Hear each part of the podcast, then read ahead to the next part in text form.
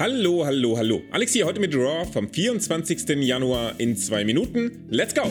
Nachdem wir herausfinden, dass ein witzeerzählender Cowboy Brock Lesnar mehr wiegt als ein angepisster Bobby Lashley in Jogginghosen, baut Bianca Belair vor dem Royal Rumble noch etwas Momentum auf Kosten von Selina Vega auf und Kevin Owens spielt wieder das angeschossene Rehkitz, was ihm einen weiteren Sieg über Damien Priest einbringt, der diesmal eben nicht an sich halten kann und für die DQ sorgt. Seinen Titel darf er aber zumindest noch behalten.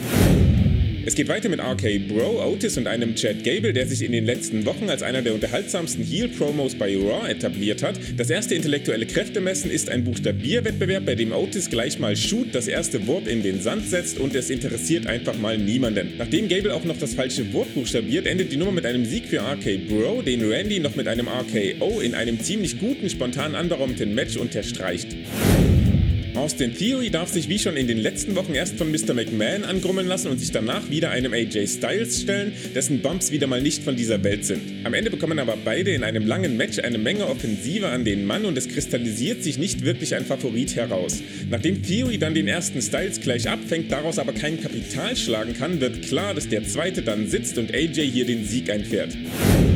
Vor ihrem Aufeinandertreffen am Samstag setzen sich Becky und ihre Herausforderin noch für einen digitalen Schlagabtausch zusammen und es werden ein paar Bars gedudroppt.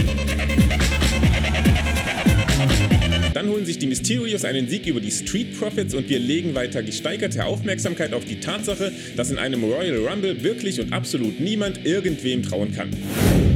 Die letzten 15 Minuten gehören einer klassischen WWE Geburtstagsfeier mit Miss Maurice und einem menschengroßen Überraschungspaket, in dem sich diesmal Barry the Brick aka der Ziegelstein des Grauens versteckt. Natürlich lassen Edge und Beth Phoenix nicht lang auf sich warten und crashen die Party, vermöbeln die Sicherheitsleute, als wären sie nur Jobber, die dafür bezahlt werden, ein paar Moves einzustecken und zerstören in der Eskalation ihrer finsteren Machenschaften den wunderschönen Geburtstagskuchen, während Miss außerhalb des Ringes schimpft wie ein...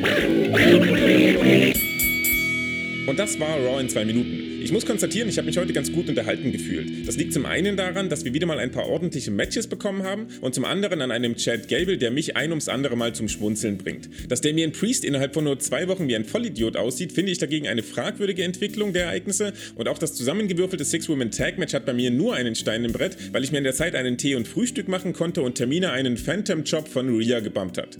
Und damit bedanke ich mich für die Aufmerksamkeit. Haut eure Vorhersagen für den Royal Rumble unter das Video und lasst außerdem ein Like da und abonniert den Kanal, wenn ihr Bock darauf habt. Später kommt dann noch die volle Review, hört auch da gern mal rein und wir hören uns dann am Samstag wieder zu SmackDown. Bis dahin, macht's gut!